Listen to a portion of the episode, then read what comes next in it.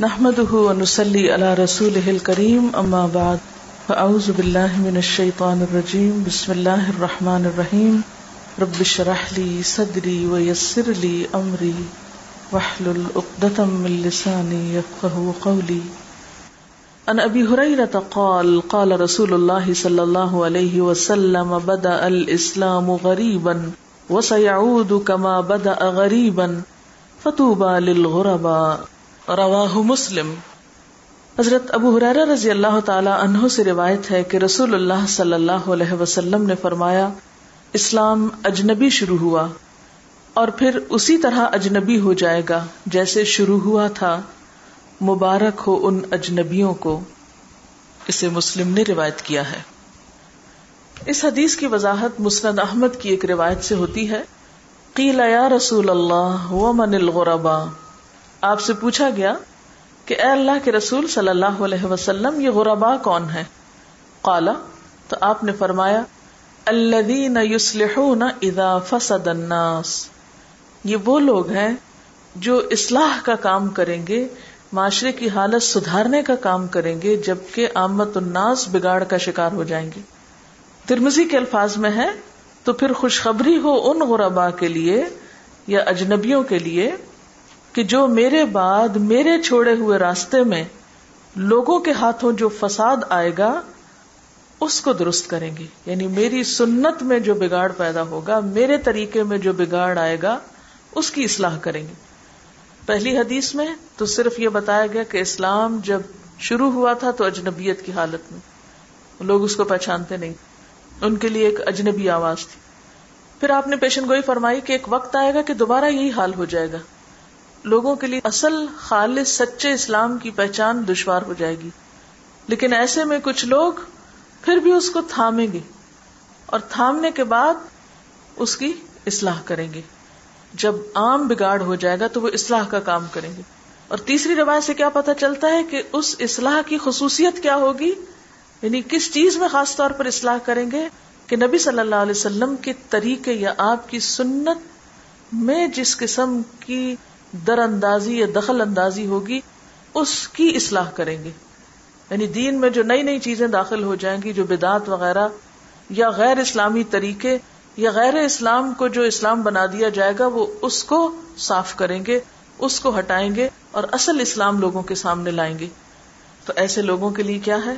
خوشخبری توبا توبا مبارکبادی کے لیے بھی استعمال ہوتا ہے، خوشی کے لیے یا پھر جنت میں ایک درخت کا نام بھی ہے یعنی ان کے لیے جنت کی خوشخبری ہے، یہ بھی کہا جا سکتا ہے۔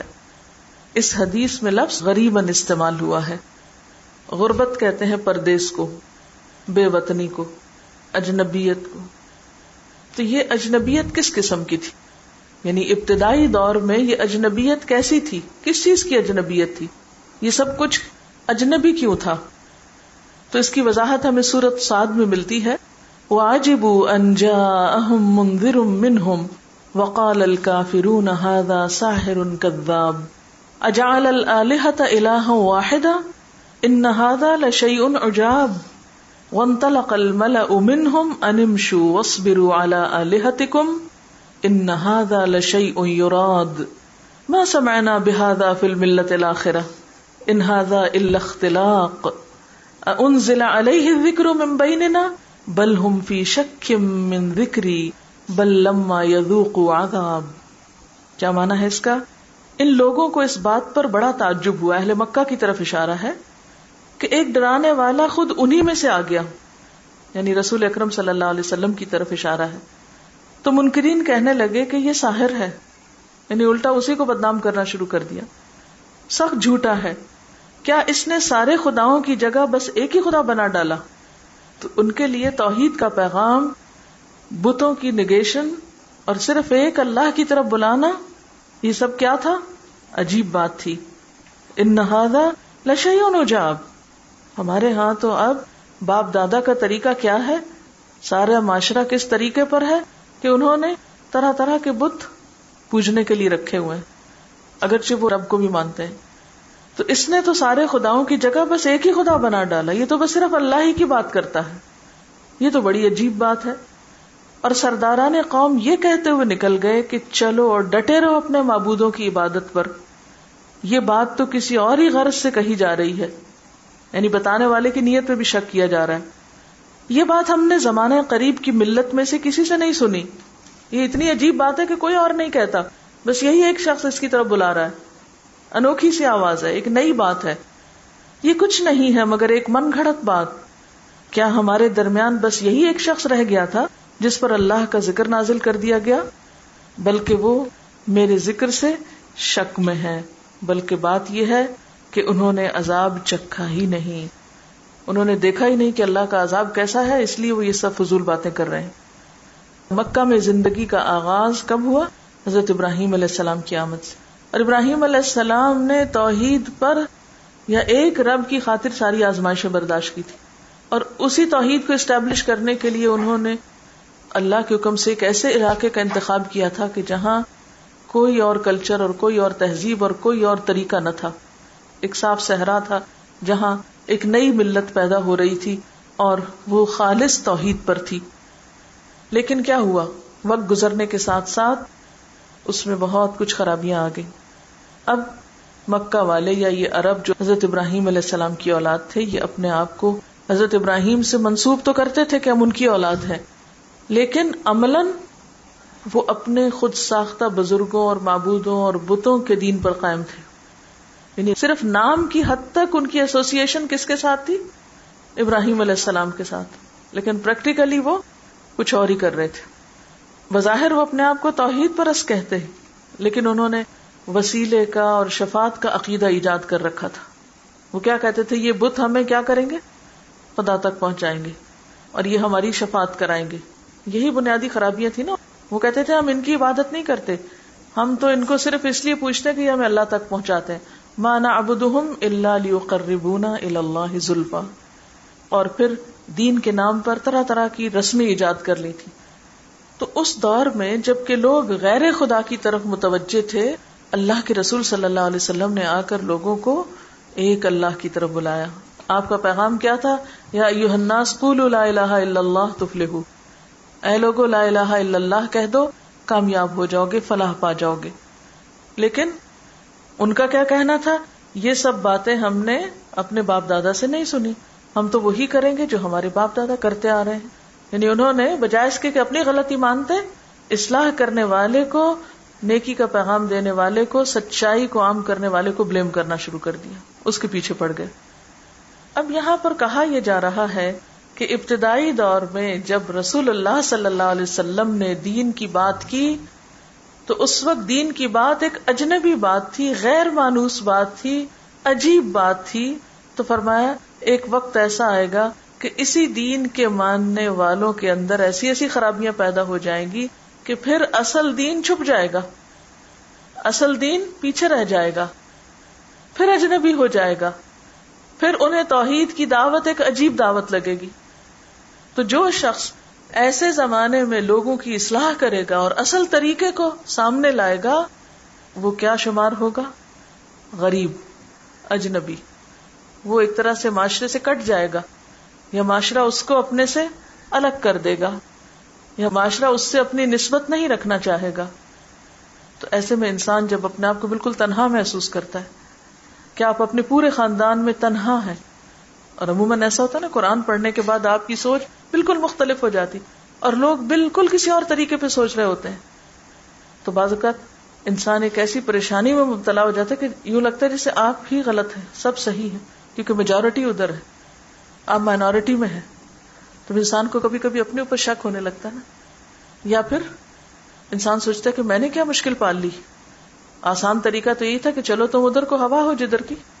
تو یہاں پر فرمایا نہیں تو با لل ایسے لوگ چاہے کم ہی کیوں نہ ہو آٹے نمک کے برابر ہی کیوں نہ ہو لیکن اصل کامیاب وہی ہے اللہ کے پسندیدہ وہی ہے تو گویا آج کے دور میں بھی اصل دین کا احیاء اس کو لوگوں کے سامنے لانا، سچی بات کرنا مشکل ہے۔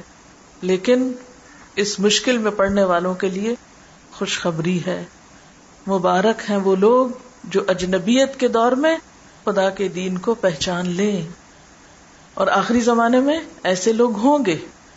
اور انہیں بہترین لوگ قرار دیا گیا۔ ایک حدیث میں آتا ہے، ابو عبیدہ بن جراح سے روایت ہے کہ ہم نے رسول اللہ صلی اللہ علیہ وسلم کے ساتھ کھانا کھایا۔ پھر میں نے کہا کہ اے خدا کے رسول، کیا کوئی ہم سے بہتر ہے؟ کیونکہ صحابہ کرام کے بارے میں تھا رضی اللہ عنہم اللہ کے چنے ہوئے لوگ۔ تو وہ کہنے لگے کہ کیا ہم سے کوئی بہتر ہوگا؟ ہم آپ پر ایمان لائے اور آپ کے ساتھ جہاد کیا یعنی ہمیں آپ کی صحبت اور آپ کی کمپنی نصیب ہوئی۔ تو ہم سے زیادہ خوش قسمت کون ہوگا؟ آپ نے فرمایا ہاں ایک گروہ جو مجھ پر ایمان لائے گا، حالانکہ اس نے مجھے دیکھا نہیں ہوگا۔ یعنی دیکھا نہیں ہوگا، پھر بھی مجھ پر ایمان لائے گا۔ تو اس سے مراد صرف وہ لوگ نہیں جو روایتی طور پر مسلمان ہو گئے ہوں، کہ مسلمانوں کے گھر میں پیدا ہو گئے اور صرف لا الہ الا اللہ پڑھ لی۔ اس سے مراد کون لوگ ہیں؟ وہ لوگ جو اسلام کو ڈسکور کرے شعوری اسلام قبول کرے اور واقعی اللہ اور اس کے رسول صلی اللہ علیہ وسلم کی اتارٹی کو مانے اور صرف ماننے کی حد تک نہیں بلکہ وہ ان کی زندگی میں بھی نظر آتی ہو۔ اب آپ دیکھیے کہ یہاں الفاظ قابل غور ہیں کہ بدا الاسلام غریب اسلام اجنبی تھا۔ پھر اجنبی ہو جائے گا یعنی اسلام اجنبی ہو جائے گا۔ تو پھر اسلام کے ساتھ جو چیزیں وابستہ ہیں، وہ بھی اجنبی ہو جائیں گی۔ نا مثلاً رسول۔ اب رسول اللہ صلی اللہ علیہ وسلم کے نام لینے والے تو کروڑوں کی تعداد میں، لیکن آپ کو پہچاننے والے کتنے؟ اللہ کا نام لینے والے تو بہت ہے لیکن اللہ کی معرفت کتنے لوگوں میں ہے؟ قرآن پڑھنے والے تو بہت ہیں یا قرآن کے ماننے والے تو بہت ہیں، لیکن قرآن کی روح کتنے لوگوں نے پائی ہے؟ یہ سب چیزیں اجنبی ہی تو ہو گئی ہیں۔ تو بات یہ ہے کہ جو شخص اسلام کی ایسی اجنبیت کے زمانے میں اسلام کو پالے گا، پھر اس کا حال صحابہ کے حال جیسا ہوگا۔ وہ ان غربا میں شریک ہو جائے گا۔ یعنی اسی راستے اور اسی طریقے کا احیا کر رہا ہوگا، اسی طریقے پر چل رہا ہوگا۔ سراط الذین انعمت علیہم کی پالیسی اختیار کرے گا۔ اسی رستے کو اپنا رستہ سمجھے گا۔ لیکن ہمارے ہاں اس رستے کو رستہ سمجھنے والے لوگ کتنے ہیں؟ آج دین کے نام پر کس قدر فرقہ واریت ہے؟ ہم اپنے آپ کو کن کن ناموں سے منسوب کرتے ہیں، کس کس نام سے پہچانے جاتے ہیں؟ آج ہمارے ہاں اسلام کے نام پر عموماً مسلک کی دعوت دی جاتی ہے۔ کسی ایک خاص گروہ یا پارٹی کو اختیار کرنے کی دعوت دی جاتی ہے۔ حالانکہ قرآن و حدیث میں کہیں بھی تقلید ائمہ کا حکم موجود نہیں، لیکن قرآن میں یہ ضرور آتا ہے ان آمن بمسلما آمن تم بھی فقد کہ اگر لوگ اس طرح ایمان لائیں گے جیسے صحابہ کرام ایمان لائے، تو ہدایت یافتہ ہوں گے۔ یعنی ہدایت کا معیار، صحیح رستے پر چلنے کا معیار کس کو بنایا گیا؟ صحابہ کے طریقے پر چلنے کو۔ لیکن اس طرف دعوت دینے والے کتنے لوگ ہیں؟ ان کی طرف بلانے والے کتنے ہیں؟ ہر ایک اپنے اپنے امام اور اپنے اپنے گروہ کی طرف تو اسٹرانگلی کھینچتا ہے۔ لیکن ان کے طریقے کی طرف کتنے لوگ بلاتے ہیں؟ تو اس سے پتا چلتا ہے کہ ہدایت پر تو وہ ہوتا ہے جس کا ایمان صحابہ کے ایمان کی طرح ہو۔ تو اح دن المستقیم جب ہم کہتے ہیں، تو ساتھ ہی کیا کہتے ہیں؟ سراط الدین علیہم۔ اور اس سے مراد کون ہے؟ من النبیین و صدیقین و شہدائے و صالحین۔ اور ان کے ائمہ کون تھے؟ صحابہ کرام تھے۔ اور ان میں سے جس کا طریقہ بھی اختیار کیا جائے یعنی جس کی پرسنالٹی کو بھی اپنے سے زیادہ ریلیٹ کر سکے، تو انسان بھٹکتا نہیں، کیونکہ آپ صلی اللہ علیہ وسلم نے ان کے عمل کو اپروو کیا تھا۔ کیونکہ ان کا عمل آپ کی موجودگی میں ہوتا تھا۔ تو جہاں جہاں اصلاح کی ضرورت تھی وہ اصلاح کر دی گئی۔ تو بات یہ ہے کہ یہاں اسلام کی اجنبیت کی بات جو کی گئی، اس کے بارے میں ایک حدیث میں آتا ہے، مسلم کی حدیث ہے، اسلام شروع میں بھی اجنبی تھا اور دوبارہ اجنبی ہو جائے گا، جیسا کہ ابتدا میں تھا۔ اور وہ سمٹ کر دو مسجدوں میں آ جائے گا یعنی مسجد حرام اور مسجد نبوی، جیسے سانپ سمٹ کر اپنے بل میں چلا جاتا ہے۔ یعنی ایک وقت فتنے کا ایسا آئے گا کہ پوری دنیا سے اصل اسلام کی پہچان ختم ہو جائے گی۔ لوگ طرح طرح کے طریقوں پہ عمل کرنے لگیں گے۔ ایک اور حدیث بھی ہے۔ سیدنا مرداس اسلم رضی اللہ تعالی عنہ سے روایت ہے کہ نبی کریم صلی اللہ علیہ وسلم نے فرمایا، نیک لوگ یک بعد دیگرے گزر جائیں گے یعنی دنیا سے رخصت ہو جائیں گے۔ اس کے بعد جو کے بھوسے یا کھجور کے کچرے کی طرح کے لوگ دنیا میں رہ جائیں گے، جن کی اللہ تعالی کو ذرا بھی پرواہ نہ ہوگی۔ یعنی اللہ تعالیٰ کے نزدیک ان کی کوئی بھی اہمیت نہ ہوگی۔ یہاں پر آپ دیکھ رہے ہیں کہ لفظ حفالہ استعمال ہوا ہے۔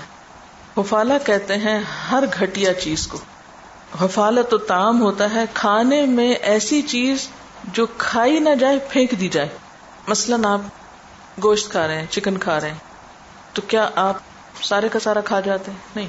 اس میں جو صاف حصہ ہوتا ہے وہ کھا لیتے ہیں۔ جو ہڈیاں ہوتی ہیں یا ناپسندیدہ چیز کوئی بھی ہوتی تو اس کو آپ کیا کرتے ہیں؟ الگ کرتے جاتے ہیں پلیٹ میں۔ پھر اسی طرح بعض سبزیاں جب آپ پکانے لگتے ہیں تو ان کے اندر کا حصہ نکال لیتے ہیں، چھلکا اتار کے پھینک دیتے ہیں۔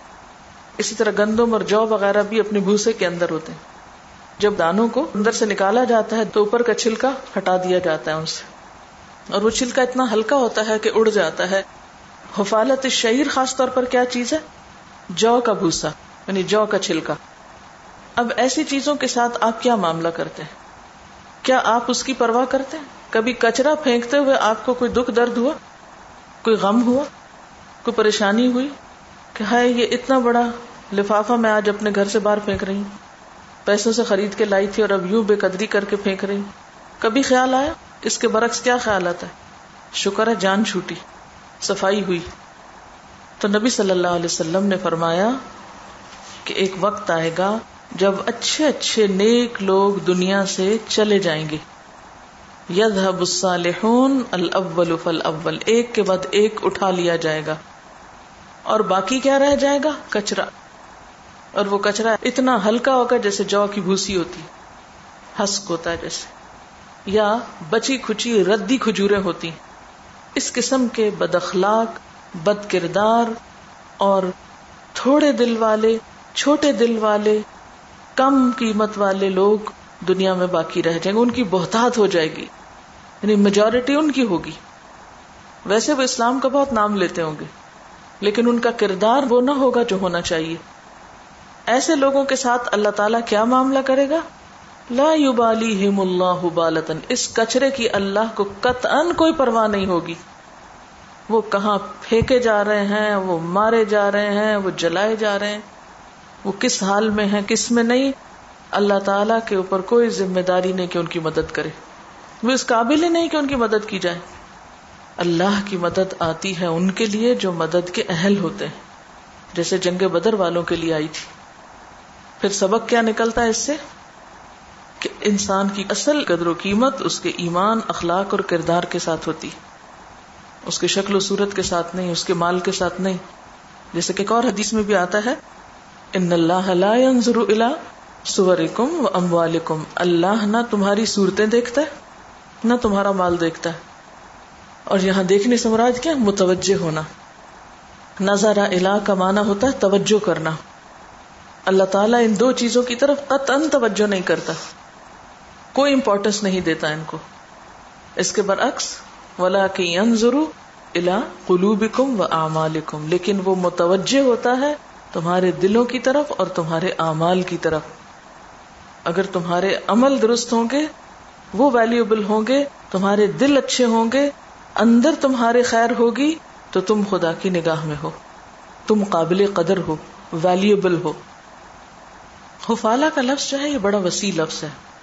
کچرے کے لیے بھی استعمال ہوتا ہے اور دودھ وغیرہ پہ جو جھاگ آ جاتی ہے نا، اس کے لیے بھی استعمال ہوتا ہے۔ حفالت اللبن۔ دودھ کو اگر آپ خوب پھینٹیں یا شیک کریں تو عموماً اس کے اوپر جھاگ ہوتی۔ اگر آپ اس جھاگ کو پیئیں تو منہ میں کیا آتا ہے؟ کچھ بھی نہیں۔ حالانکہ وہ بہت اٹھی ہوئی ہوتی۔ ہے ایسے ہی تعداد میں تو مسلمان بہت ہوں گے، لیکن ان کی کثرت دودھ کی جھاگ کی طرح ہوگی، جس کی کوئی ویلو نہیں ہوگی، جس کا کوئی وزن نہیں ہوگا، جس کی کوئی قیمت نہیں ہوگی۔ قرآن پاک میں اللہ تعالیٰ فرماتے ہیں، قل لا يستوي الخبيث والطيب ولو اعجبك كثرة الخبيث فتق اللہ یا الباب لعلکم تفلحون۔ آپ کہہ دیجیے کہ پاک اور ناپاک بہرحال یکساں نہیں ہے۔ خواہ ناپاک کی بہتات تمہیں کتنی ہی فریفتہ کرنے والی کیوں نہ ہو، کتنا بھی اٹریکٹ کیوں نہ کرے۔ بس اے لوگوں جو عقل رکھتے ہو، اللہ کی نافرمانی سے بچتے رہو۔ امید ہے کہ تمہیں فلاح نصیب ہوگی۔ پھر ہم دیکھتے ہیں کہ یہی وجہ ہوتی ہے کہ جب اللہ تعالیٰ کسی انسان کو اپنے کام کا بناتا ہے، تو اس کو ایسے ہی نہیں قبول کر لیتا۔ اس کو آزمائشوں میں ڈالتا ہے۔ اور پھر اس کو دیکھتا ہے، پرکھتا ہے کہ یہ کس قدر میرے کام کا ہے۔ جو شخص آزمائش میں ثابت قدم رہ جاتا ہے، اللہ تعالیٰ اس کو چن لیتا ہے۔ اور جو وہاں ہار جاتا ہے تو اللہ تعالیٰ بھی پھر اس کی کوئی پرواہ نہیں کرتا۔ جو آزمائش میں پورا نہیں اترتا، جو امتحان میں کامیاب نہیں ہوتا، جو اللہ تعالیٰ سے مایوس ہو جاتا ہے، ناشکری کا رویہ اختیار کر لیتا ہے، تو پھر اللہ تعالیٰ اس کو، اس کے حال پہ چھوڑ دیتا ہے۔ قرآن پاک میں اللہ تعالیٰ فرماتے ہیں فحتم السیل زبد الرابیہ ومما يوقدون عليه في النار ابتغاء حلية او متاع زبد مثل كذلك يضرب الله الحق والباطل. فاما الزبد فيذهب جفاء. واما ما ينفع الناس فيمكث في الارض كذلك يضرب الله الامثال اللہ نے آسمان سے پانی برسایا اور ہر ندی نالا اپنے ظرف کے مطابق اسے لے کر چل نکلا۔ پھر جب سیلاب اٹھا تو سطح پر جھاگ بھی آ گئے۔ اور ایسے ہی جھاگ ان دھاتوں پر بھی اٹھتے ہیں جنہیں زیور اور برتن وغیرہ بنانے کے لیے لوگ پگھلایا کرتے ہیں۔ اسی مثال سے اللہ حق اور باطل کے معاملے کو واضح کرتا ہے۔ جو جھاگ ہے وہ اڑ جایا کرتا ہے۔ جو جھاگ ہے وہ اڑ جاتا، وہ ٹھہرتا نہیں ہے۔ اور جو چیز انسانوں کے لیے نفع مند ہے، وہ زمین میں ٹھہر جاتی ہے، قرار پکڑتی ہے۔ اسی طرح اللہ مثالوں سے اپنی بات سمجھاتا ہے۔ تو سبق اس میں کیا ہے کہ اگر ہم واقعی یہ چاہتے ہیں کہ ہمیں زمین میں قرار ملے، تو پھر اس کے لیے کیا ضروری ہوگا؟ ہم لوگوں کے فائدے کے بن جائیں۔ آپ کب کسی کو فائدہ پہنچا سکتے؟ ہیں جب آپ کے اپنے اندر کردار ہوگا، جب آپ کے اپنے اندر کوئی ہنر ہوگا، کوئی خوبی ہوگی، تو تبھی آپ کسی اور کو کچھ دے سکیں گے۔ اگر اپنے اندر ہی کچھ نہیں، خود کھوکھلے ہیں، خود ردی ہیں، خود کوئی کردار نہیں، تو کسی اور کو کیا دے سکتے؟ ہیں خود کچھ نہیں آتا، کسی اور کو کیا سکھا سکتے؟ ہیں اب آپ دیکھیے کہ جو قومیں دنیاوی اعتبار سے آگے ہیں، ان کے اندر ایک بیسک کیریکٹر موجود ہے۔ یہی وجہ ہے کہ ان میں سے جب کوئی شخص مسلمان ہوتا ہے، تو پھر وہ ہم سب کو پیچھے چھوڑ جاتا ہے۔ خیار فل جاہلیت خیار فل اسلام ادا فق ہو شرط یہ کہ دین کو سمجھے اگر نہ سمجھے تو وہ بھی وہیں کھڑے رہتے ہیں۔ اور جب تک لوگ مفاد پرستوں صرف اپنا ہی فائدہ چاہتے ہوں، تو پھر کون انہیں قبول کرے گا؟ آپ نے دیکھا ہوگا ایسے بچوں کو کہ جو والدین کی کوئی بات نہیں مانتے، نہ کوئی کام کرنا چاہتے ہیں، نہ پڑھائی کرنا چاہتے ہیں، پھر بلاخر انجام کیا ہوتا ہے ان کا؟ ماں باپ آگ کر دیتے ہیں، گھر سے نکال دیتے ہیں۔ کوئی انہیں قبول کرنے کو تیار نہیں ہوتا۔ اسی طرح جو نا اہل بیکار، نکمے قسم کے لوگ ہوتے ہیں، جو محنت نہیں کرنا چاہتے، جو اپنی جان جوکھوں میں نہیں ڈالنا چاہتے، جو کسی چیز کے لیے تکلیف نہیں اٹھانا چاہتے، وہ بھی کہیں قرار نہیں پکڑ سکتے۔ انہیں بھی کوئی قبول نہیں کرتا۔ وہ بھی جم نہیں سکتے۔ ہم چاہتے کیا ہے کہ ہم قرار بھی پکڑے لیکن ہم کوئی تکلیف بھی نہ اٹھائیں۔ یہ اللہ کا قاعدہ نہیں ہے۔ ہم مسلمان اب کیا چاہتے ہیں؟ دنیا بھر کو بلیم کر کے، چیخ چلا کے، رو پیٹ کے، اپنے غم کے قصے سنا کے لوگوں کی ہمدردیاں جیت لیں اور دوسروں کے سہارے اٹھ کھڑے ہوں۔ یہ اللہ کا طریقہ نہیں ہے۔ کوئی بھی قوم دوسروں کے سہارے عزت نہیں پا سکتی۔ خدا نے آج تک اس قوم کی حالت نہیں بدلی، نہ ہو خیال جس کو آپ اپنی حالت کے بدلنے کا۔ جب تک ہم خود محنت نہیں کریں گے، کردار سازی نہیں کریں گے، واقعی مشکلات سے نہیں گزریں گے، ان چیلنجز کو قبول نہیں کریں گے جو ضروری ہے آگے بڑھنے کے لیے، تو ہم دنیا میں عزت نہیں پا سکتے۔ دنیاوی ترقی کا بھی کوئی شارٹ کٹ نہیں ہے۔ کوئی شارٹ کٹ نہیں ہے۔ کیا پتھیلی پہ سرسوں جمائیں؟ بغیر حقیقی قابلیت پیدا کیے آپ سمجھیں کہ پھر آپ کی کوئی مارکیٹ ویلو ہو؟ ہرگز نہیں۔ جب تک کہ آپ کے اندر کا اصل جوہر نہیں سامنے آتا۔ جب تک آپ محنت نہیں کرتے، جب تک آپ تکلیف نہیں اٹھاتے۔ ہم چاہتے کیا ہے کہ ہماری زندگی کمفرٹیبل تو کیا عیاشی سے بھری بھی ہو؟ اور پھر ہم اللہ اور بندوں کے حقوق بھی ادا کر لیں۔ یہ کیسے ممکن ہے؟ تکلیف اٹھائے بغیر مشقتوں کے بغیر کب کوئی بڑا بنا ہے؟ منتلا بل سہر اللہ علی جس نے بلندیاں چاہی، وہ تو راتوں کو جاگا۔ ہماری راتیں کس لیے جاگتے ہوئے گزرتی؟ ہیں کیا واقعی ہم کوئی تعمیری کام کر رہے ہوتے ہیں؟ حضرت صوبان کہتے ہیں کہ رسول اللہ صلی اللہ علیہ وسلم نے فرمایا، ان قریب امتیں تمہارے اوپر چڑھ دوڑنے کے لیے ایک دوسرے کو اس طرح بلائیں گی جس طرح کھانے والے ایک دوسرے کو دسترخوان کی طرف بلاتے ہیں۔ یعنی ایک وقت آئے گا جب امتیں ایک دوسرے کو کٹھا کریں گی او ان مسلمانوں کے اوپر حملہ کریں۔ او انہیں پکڑ کے ختم کریں۔ کوڑے کا ڈھیر ہے، صفائی کر دیں اس کی۔ اب دیکھیے کہ آپ صلی اللہ علیہ وسلم کے الفاظ کہ تمہارے اوپر چڑھ دوڑنے کے لیے ایک دوسرے کو اس طرح بلائیں گی جس طرح کھانے والے ایک دوسرے کو دسترخوان کی طرف بلاتے ہیں۔ او کھانا کھائیں او کھانا کھائیں۔ جب آپ کسی پارٹی دعوت میں ہو تو آپ اس طرح تو نہیں کرتے کہ اکیلے جا کے کھانا شروع سب کو اچھا آپ بھی آ جائیں، آپ بھی آ جائیں، آپ بھی آ جائیں۔ کوئی رہ تو نہیں گیا۔ کسی ایک کو بھی نہیں چھوڑتے، سب کو بلاتے۔ تو اس طرح بہانا چاہیے کہ کس وقت کس کے اوپر چڑھ دوڑا جائے۔ ایک آدمی نے ارض کیا، شاید اس وقت ہم تعداد میں کم ہوں گے، اس لیے سارے ہمیں اٹھا کے ختم کرنا چاہیں گے۔ آپ نے ارشاد فرمایا، نہیں، بلکہ تم کثرت میں ہوگے۔ بہت تعداد ہوگی تمہاری۔ لیکن تمہاری حیثیت پانی کے اوپر بہنے والی جھاگ کی مانند ہوگی۔ تمہاری حیثیت جھاگ کی طرح ہوگی۔ اللہ تمہارے دشمن کے دلوں سے تمہارا روب ختم کر دیں گے اور تمہارے دلوں میں وہن پیدا فرما دیں گے۔ ایک آدمی نے ارض کیا، اے اللہ کے رسول صلی اللہ علیہ وسلم، وہن کا کیا مطلب ہے؟ یہ وہن کیا چیز ہوتی؟ آپ نے فرمایا، دنیا کی محبت اور موت سے نفرت۔ کسی بھی قیمت پہ بس دنیا مل جائے ہمیں۔ چاہے دین بیچے، ایمان بیچے، اخلاق بیچے، کچھ بھی جائے ہاتھ سے۔ دنیا کی محبت اور دوسری طرف موت سے نفرت۔ موت کیا ہے؟ زندگی دینے کا نام ہے نا؟ ہم زندگی تو کیا اپنی زندگی کا کچھ وقت بھی نہیں دینا چاہتے اللہ کے لیے؟ کچھ تکلیف بھی نہیں اٹھانا چاہتے۔ ہم کہتے ہیں ہمارے کیے بغیر محض ہماری خوبصورت تمنا اور اچھی اچھی دعاؤں سے ہی دین کا کام ہو جائے۔ ہم کوئی تکلیف نہ اٹھائیں۔ کوئی بھی چیز اپنے اوپر کتنی لیتے جب ہماری اپنی کوئی سوچ ہی نہیں کوئی اصول ہی نہیں، کوئی ضابطہ ہی نہیں، کوئی طریقہ ہی نہیں، کوئی ڈسپلن ہی نہیں۔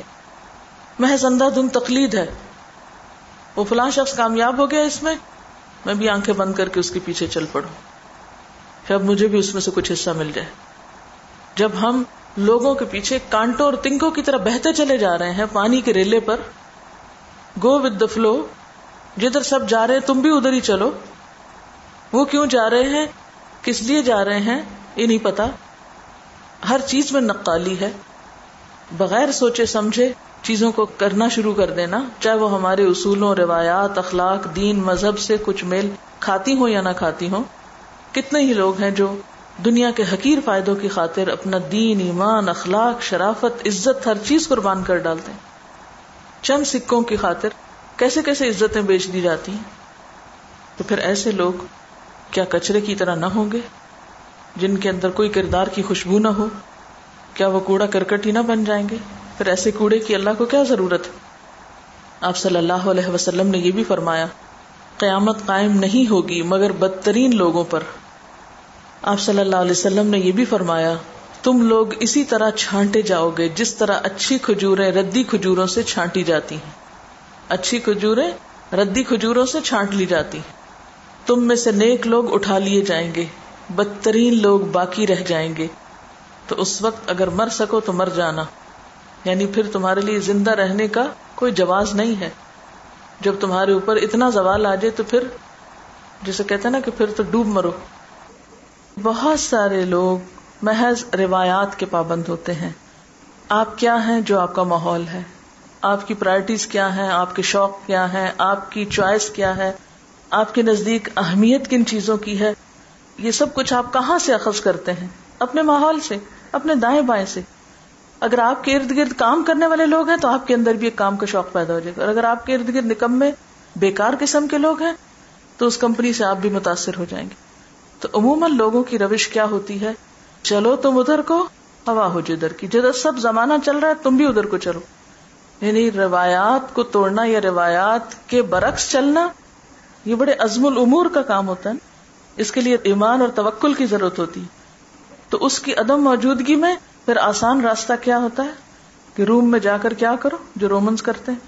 اور آج ساری دنیا میں یہی نہ رہا ہے اسملیٹ کرو اپنے آپ کو، جس کلچر، جس معاشرے، جس جگہ میں رہتے ہو ویسے ہی بن جاؤ۔ اب امن کا فارمولا یہی دیا جا رہا ہے کہ جس جگہ ہو ویسے ہی ہو جاؤ۔ نئی بات نہ کرو۔ اللہ رسول کی بات مت کرو۔ اس سے لوگوں میں فتنا اور انتشار پھیلتا ہے۔ اس سے لوگ ڈیوائڈ ہوتے ہیں۔ اور عام روز مرہ زندگی کے معمولات میں بھی آپ دیکھیے کہ جو قومیں کام کرتی ہیں، وہاں لوگ کام کرتے ہیں۔ اور جو قومیں بیکار ہیں، وہاں عموماً بیکاری ہے۔ کیونکہ ہوا ہوتی ہے نا ایک معاشرے کی۔ پوری فضا ہوتی ہے کسی بھی کام کے کرنے کے لیے۔ تو ایسے میں خصوصاً دین پر چلنے والے لازمن اپنے معاشرے میں اجنبی ہو جاتے ہیں۔ اس پر سعد الغامدی کا ایک نشید ہے۔ وہ آپ کو تھوڑا سا سناؤں گی، پھر اس کے بعد اس کا ترجمہ کروں گی۔ جس سے آپ کو پتا چلے گا کہ اجنبی کون ہوتا ہے۔ ليس الغريب هو الذي فارق الديار وودع الأهل، ولكن الغريب هو الذي يجد والناس من حوله يلعبون، ويصحو والناس من حوله ينامون، ويسلك درب الخير والناس في ضلالهم يتخبطون. وصدق الشاعر إذ يقول، قال لي صاحب أراك غريبا بين هذا الأنام دون خليلي. قلت كلا، بل الأنام غريب، أنا في عالمي وهادي سبيلي. هذا هو الغريب. غريب عند العابثين من البشر، ولكنه عند ربه في مقام كريم. غرباء غرباء غرباء.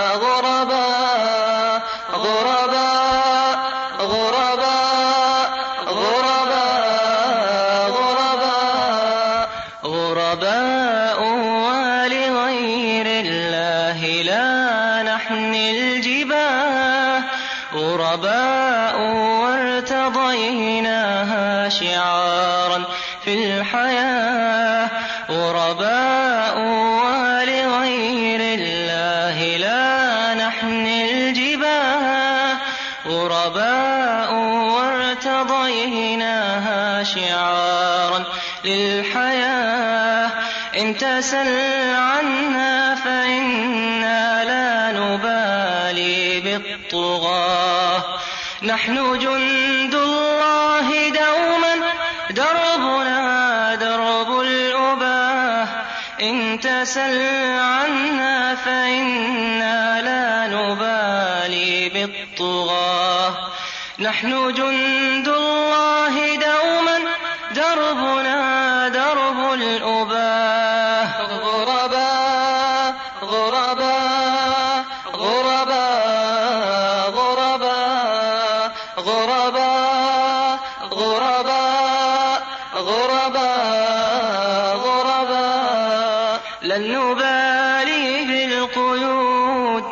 فسنمضي للخلود. لن نبالي بالقيود. بل سنمضي للخلود. فلنجاهد ونناضل ونقاتل من جديد.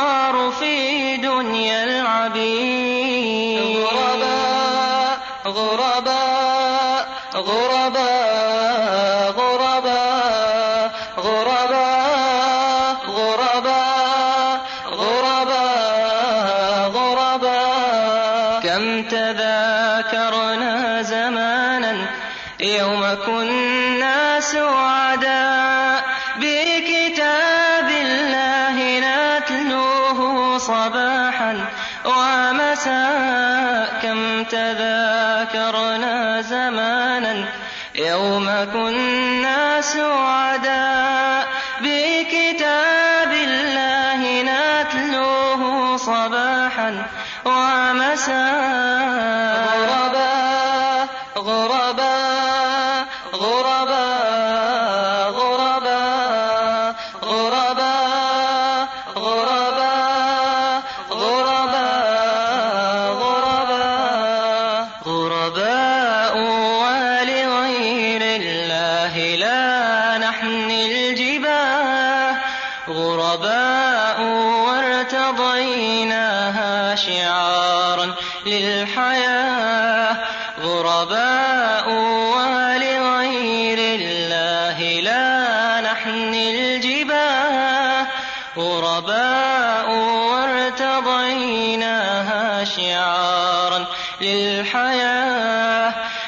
تسل عنا فإنا لا نبالي بالطغاة. نحن جند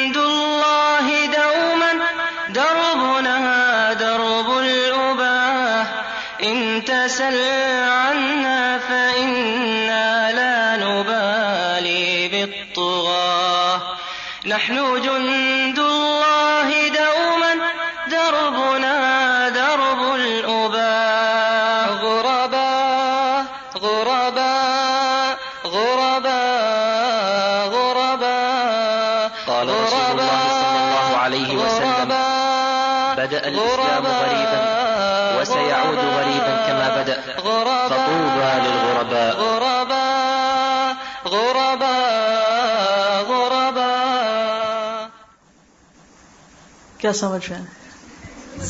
غربا. عربی زبان سے غربا. غربا کہیں بھی ہو، ان کا باہم کوئی نہ کوئی کنیکشن تو ہوتا ہی ہے نا. تھوڑا سا ترجمہ میں کر دیتی ہوں.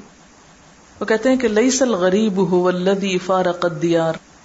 غریب یا اجنبی پردیسی وہ نہیں ہوتا جس نے گھر چھوڑا ہو. فارقہ فراق ہو ادیار یعنی اپنے گھر کا.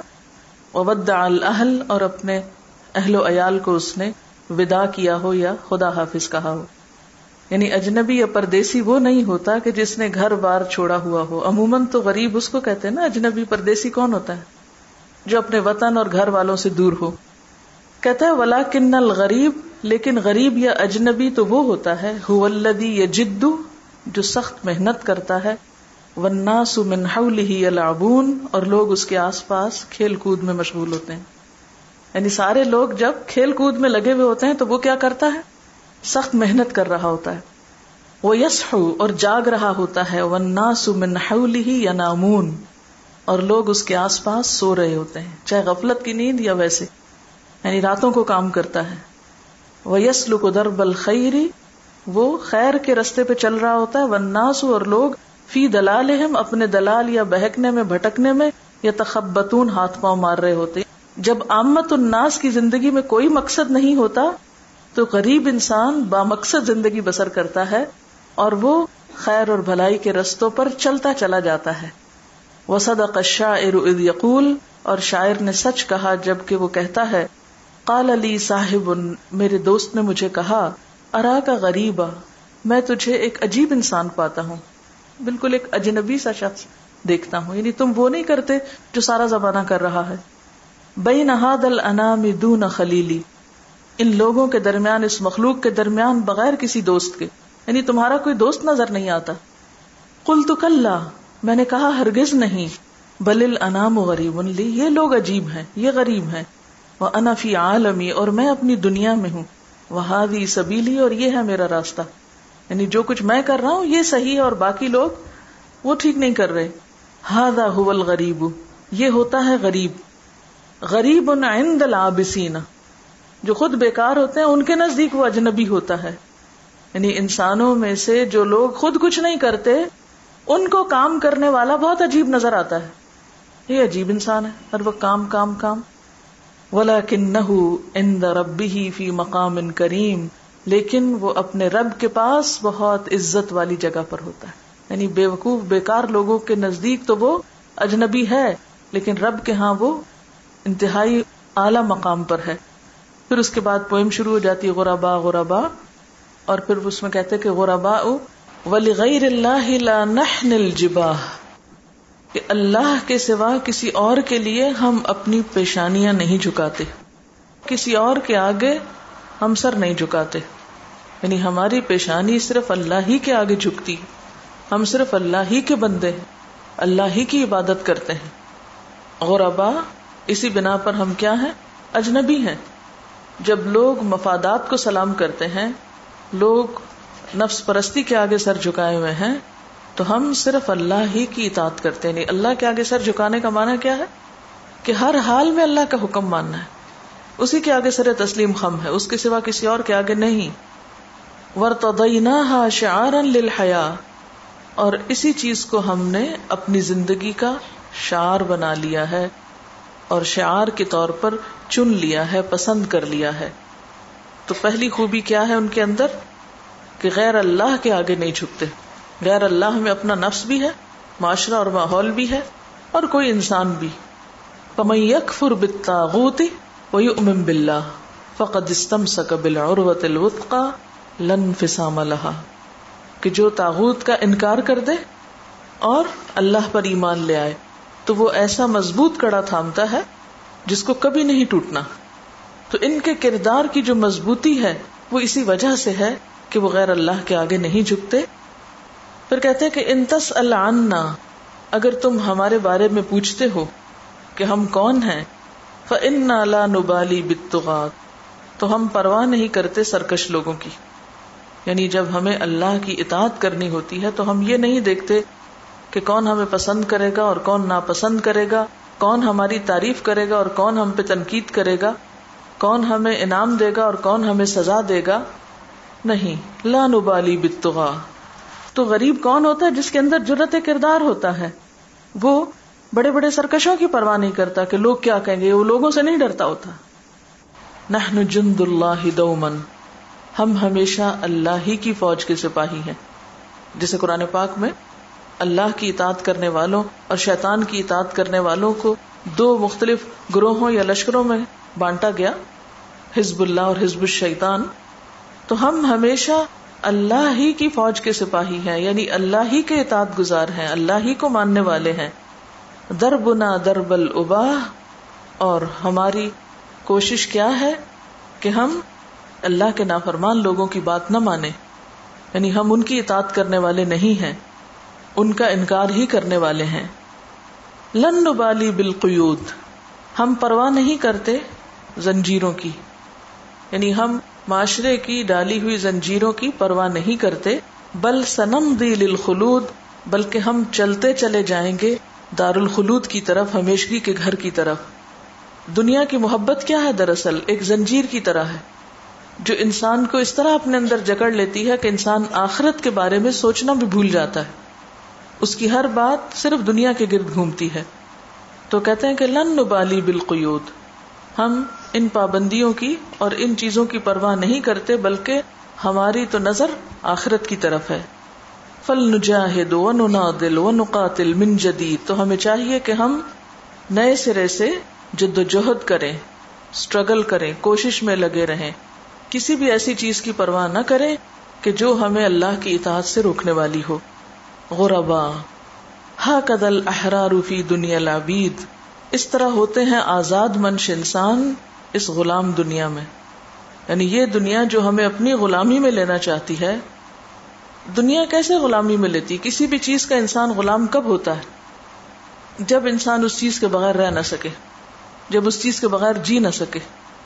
مثلاً اگر آپ میں سے کوئی یہ کہتا ہے کہ میں چائے کے بغیر جی نہیں سکتا، یا میں میٹھے کے بغیر جی نہیں سکتا تو یہ کیا ہو گیا؟ آپ میٹھے کے غلام ہو گئے، آپ چائے کے غلام ہو گئے۔ تو اسی طرح جو شخص دنیا کی کسی بھی چیز کو اپنے لیے ناگزیر قرار دیتا ہے کہ اس چیز کے بغیر تو میں زندگی کا تصور ہی نہیں کر سکتا، تو وہ کہتا ہے کہ اجنبی لوگ کون ہوتے ہیں؟ آزاد منش انسان ہوتے ہیں۔ دنیا کی محبت انہیں اپنی زنجیروں میں نہیں جکڑ سکتی۔ وہ دنیا کی غلامی سے بے نیاز ہوتے ہیں۔ کم تزا کر انا زمان یوم کنہ سعدا، کہ جب ہم خوش قسمت تھے یعنی مسلمان عروج پر تھے، تو ہم زمانے کو یا دنیا کو سبق سکھانے والے تھے۔ کس چیز کا؟ بے کتاب اللہ اللہ کی کتاب کا۔ نتلو سباہ و مسا جسے ہم صبح و شام پڑھتے ہیں۔ اگر دیکھا جائے تو اجنبی کون ہوتا ہے؟ غریب کون ہوتا ہے؟ جس کی سوچ لوگوں سے مختلف ہوتی ہے۔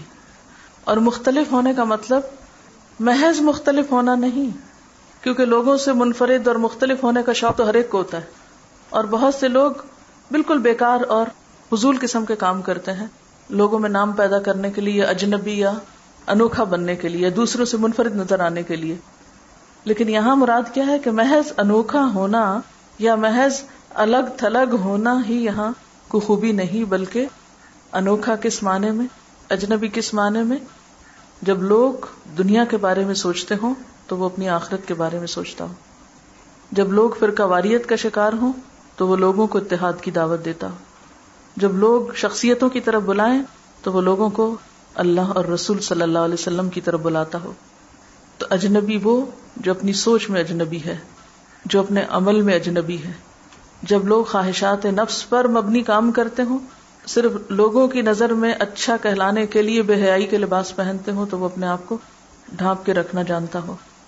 جب لوگ حرام کی طرف دوڑ رہے ہوں تو وہ حلال کی بات کرتا ہو۔ جب لوگ جھوٹ کے پیچھے ہوں تو وہ سچائی کی بات کرتا ہو۔ یعنی وہ لوگوں کے بنائے ہوئے آسان راستے کی طرف چلنے والا نہیں، بلکہ اصولوں کا پابند ہے۔ اس کا مرکز اور اس کا کعبہ دنیا نہیں، لوگ نہیں، اللہ کی رضا ہوتی ہے۔ جب لوگ دنیا کی طرف دیکھ رہے ہوتے ہیں، اس کی نگاہوں میں جنت سمائی ہوئی ہوتی ہے۔ جب لوگ دنیا بنانے کے لیے دوڑ رہے ہو تو وہ اپنی آخرت بنانے کے لیے دوڑ رہا ہوتا ہے۔ اس کے غم کچھ اور ہوتے ہیں، اس کی خوشیاں کچھ اور ہوتی ہیں۔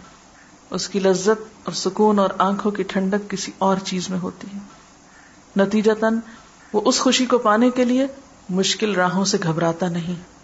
آمد الناس کا عمومی حال کیا ہوتا ہے؟ کہ وہ روایات کے غلام ہوتے ہیں۔ اور صرف انہی چیزوں کو قبول کر سکتے ہیں یا کرنا چاہتے ہیں جو ان کی روایات کے محافظ ہوں یا جو ان کی خواہشات کی تکمیل کرتے ہوں۔ اسلام کا بھی وہ صرف وہ رخ دیکھنا چاہتے ہیں، صرف وہ چیز لینا چاہتے ہیں جو ان کے دنیاوی مفادات کا تحفظ کرتا ہو تو عام طور پر اس کا سبب کیا ہے؟ اس کا سبب جہالت ہے سب سے پہلے تو لا علمی ہے۔ پھر اچھے رول ماڈلز کا نہ ہونا ہے۔ پھر علم آنے کے باوجود رول ماڈلز بیچ میں ہونے کے باوجود پھر اس رستے کو اختیار نہ کرنا کہ رستہ مشکل ہے، یا پھر خواہشات نفس اتنی غالب ہے کہ وہ خواہشات کا غلام بن چکا ہے۔ جسے اللہ کے رسول صلی اللہ علیہ وسلم پر جب پہلی وزی آئی تھی اور آپ پریشان ہوئے تھے اور آ کر حضرت خدیجہ سے ذکر کیا اور وہ آپ کو برقع بن نوفل کے پاس لے گئی، تو اس نے کیا کہا تھا؟ کہ ایک وقت آئے گا جب تمہاری قوم تمہیں نکال دے گی۔ تو انہوں نے حیران ہو کر کہا اب مخری جی یا ہم مجھے نکال دیں گے؟ یعنی میرا قصور کیا ہوگا؟ کہ مجھے یہ نکال دیں گے۔ تو انہوں نے کیا کہا تھا؟ کہ ایسا نہیں ہوا کہ جب بھی کوئی شخص ایسا پیغام لے کر آیا ہو، تو پھر لوگوں نے اس کے ساتھ یہ سلوک نہ کیا ہو۔ اچھا اسی طرح جب ہم کسی دیش میں اجنبی ہوتے ہیں، تو وہاں دل نہیں لگاتے، وہاں بیٹھ نہیں جاتے، فوراً سوچتے ہیں کہ گھر لوٹیں۔ تو دنیا میں اجنبی ہو کر رہنے والوں کا دنیا میں دل نہیں لگتا۔ ان کی فکر پر آخرت بنانا غالب ہوتی ہے۔ دنیا کے غم ان کے غم نہیں رہتے، ان کا غم کچھ اور ہوتا ہے۔ ان کے غم، ان کی خوشیاں، ان کی ہر چیز فرق ہو جاتی ہے۔ جن چیزوں پہ لوگ روتے ہیں ان پر سکون سے بیٹھے ہوتے ہیں۔ جن چیزوں کے پیچھے لوگ حسرتیں کرتے ہیں، ان چیزوں سے وہ واسطہ بھی نہیں رکھتے۔ اور یہ کیفیت اسی وقت آ سکتی ہے، للذین آمنوا و اللہ رب یا جو دنیا کے نفع، نقصان سے بالا ہو کر اپنے رب پر بھروسہ کرتے ہیں، اپنے ہر معاملے کے اصلاح اور فائدے کے لیے۔ تب آپ سچ پر اور حق پر جم سکتے ہیں۔ ورنہ اگر آپ مفادات کی رو میں بہنے والے ہو تو آپ کہیں بھی نہیں جم سکتے۔ عام طور پر ہم سمجھتے ہیں کہ جب دین پر چلیں گے ہم تو ہم معاشرے میں، سوسائٹی میں مس فٹ ہو جائیں گے۔ بہت سے لوگ قرآن پڑھنے کے بعد یہ کہتے ہیں کہ ہم اپنے گھر میں مس فٹ ہو گئے۔ لیکن ایسے ہی مس فٹ لوگوں کے لیے تو خوشخبری ہے۔ تو بال الغربا ہم خوشخبری بھی چاہتے ہیں اور فٹ بھی ہونا چاہتے ہیں۔ تو یہ دو کام نہیں ہو سکتے۔ تو خلاصہ یہ ہے کہ اصل چیز سچائی ہے، حق ہے، خیر ہے، بھلائی ہے، اللہ کی رضا ہے۔ چاہے وہ پورے معاشرے میں سے صرف آپ کو اختیار کرنی پڑے اور کامیابی انہی لوگوں کے لیے۔ اپنے آپ کو لوگوں کا غلام نہ بنائے لا الہ الا اللہ کہنے کا مطلب ہی یہ ہے کہ اللہ کے سوا کوئی الہ نہیں، معبود نہیں۔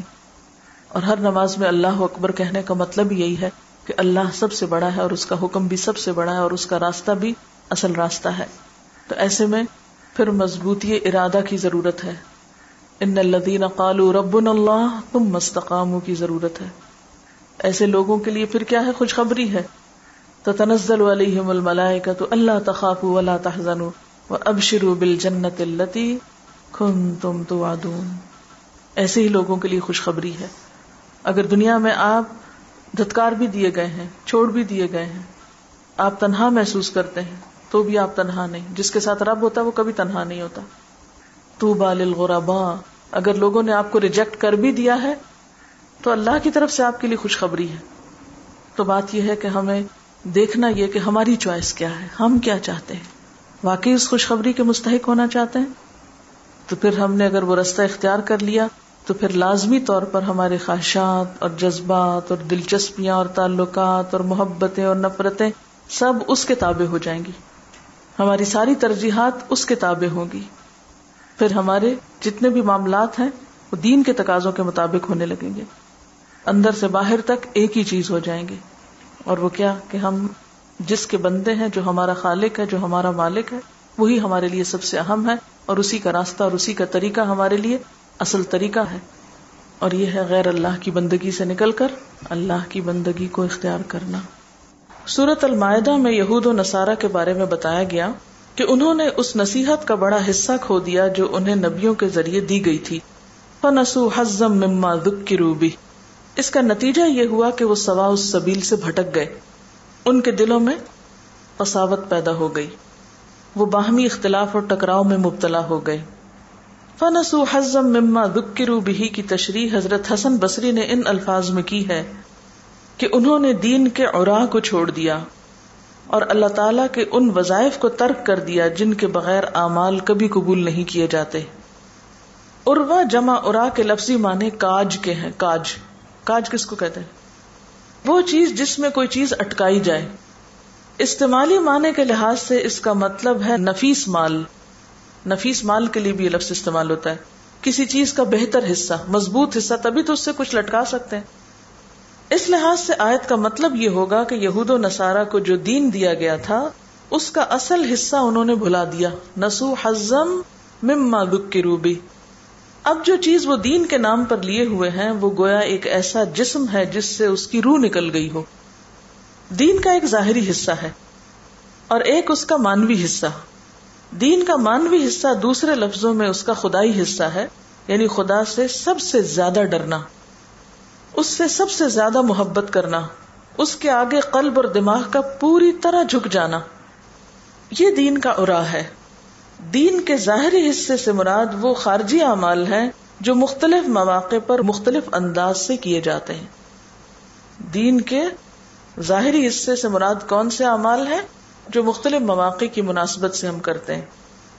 کسی امت کا سوا اس سبیل پر ہونا یہ ہے کہ دین اس کے اندر مانوی یعنی خدائی پہلو کے اعتبار سے زندہ ہو یعنی دین کی روح زندہ ہو۔ مگر جب امت میں بگاڑ آتا ہے، تو اگرچہ اس کے درمیان اب بھی دین کے نام پر بہت سی سرگرمیاں جاری رہتی ہیں، مگر اس کی زندگی سے خدا حذف ہو جاتا ہے۔ دین کا مانوی پہلو گم ہو جاتا ہے اور دین کا ظاہری پہلو مزید اضافے کے ساتھ اس کے درمیان ابھر آتا ہے۔ ظاہری پہلو، مزید اضافوں بدعت وغیرہ کے ساتھ اور زیادہ نمایاں ہونے لگتا ہے۔ دور زوال میں دین اپنی شکل کے اعتبار سے ختم نہیں ہوتا۔ البتہ وہ اپنی روح کے اعتبار سے ختم ہو جاتا ہے۔ خدا کی بڑائی کے چرچے کرنا لوگ نہیں جانتے۔ البتہ خدا کے نام پر دوسری چیزوں کے چرچے سے وہ خوب واقف ہوتے ہیں۔ یعنی دین کے نام پر اللہ کے سوا اوروں کی بڑائی خوب بیان ہوتی ہے۔ فضائل اعمال اور مسائل اعمال کا زور تاریخ اسلام اور حکومت اسلام کے چرچے، اکابر امت اور بزرگان دین کے تذکرے، جشن میلاد اور اصال ثواب کے ہنگامے، سب اسی کی مثالیں ہیں۔ جب دین کا خدائی پہلو حذف ہو جاتا ہے، تو ہر شخص اپنے ذوق کے مطابق اس کا کوئی ظاہری پہلو لے لیتا ہے۔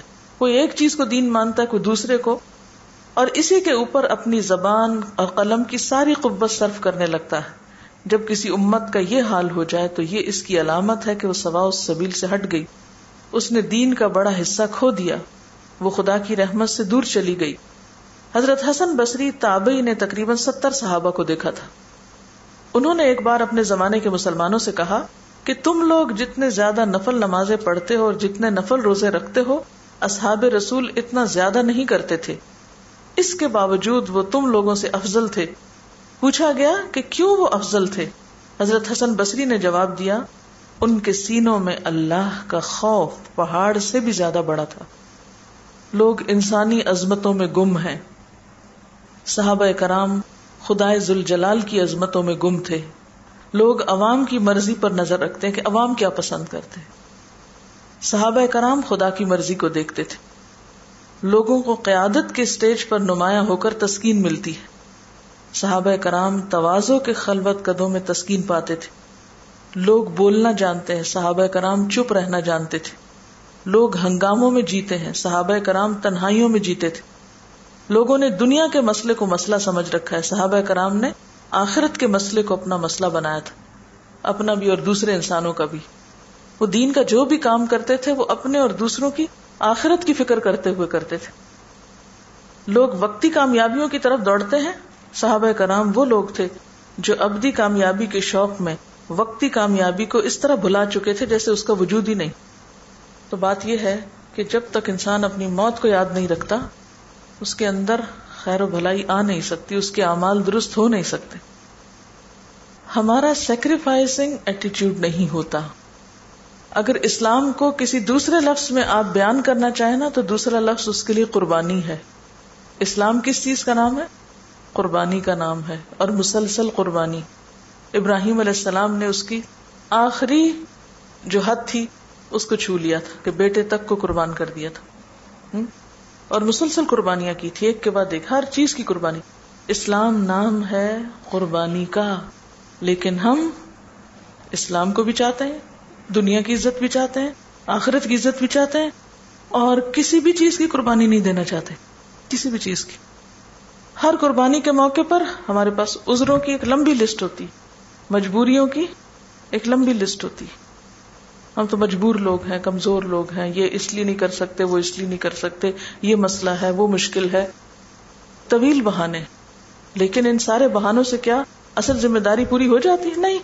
کوئی کام اس وقت تک نہیں ہوتا جب تک آپ اس کو کریں نہیں۔ کوئی کام کیے بغیر نہیں ہوا کرتا۔ لیکن ہم کیا سمجھتے ہیں؟ کہ ہم اپنی باتوں سے دوسروں کو مطمئن کر دیں اور کام کرنے کے وقت میں بہانوں سے دوسروں کو راضی کر دیں۔ اس سے کبھی بھی نہ دنیا کی تقدیر بدلتی ہے، نہ آخرت کی بدلتی۔ تو اگر ہم واقعی چاہتے ہیں کہ اللہ کے ہاں کوئی مقام ملے، تو پھر اس کے لیے لازم ہے کہ ہم کردار کی دولت سے خود کو مالا مال کریں۔ سبحانك اللهم وبحمدك نشهد ان الا انت نستغفرك ونتوب اليك غرباء غرباء غرباء.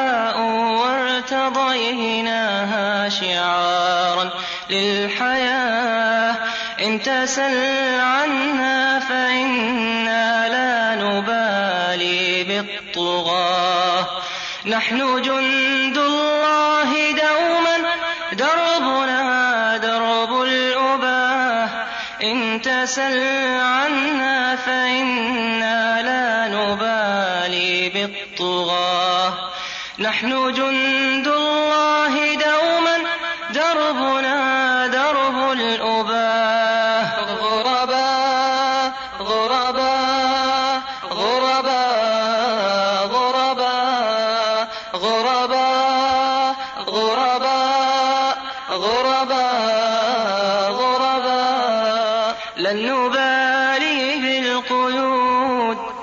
سنمضي للخلود لن نبالي بالقيود.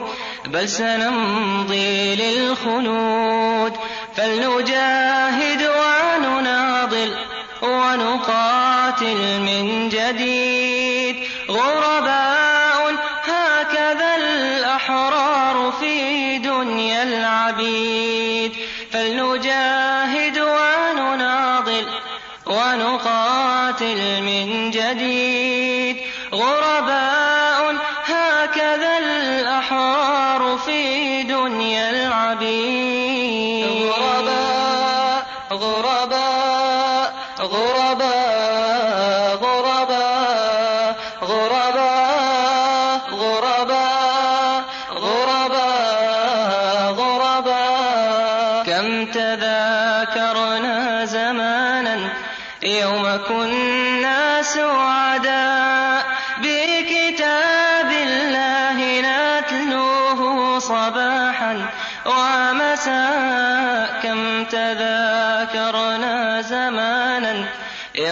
يوم كنا سعداء بكتاب الله نتلوه صباحا ومساء غربا غربا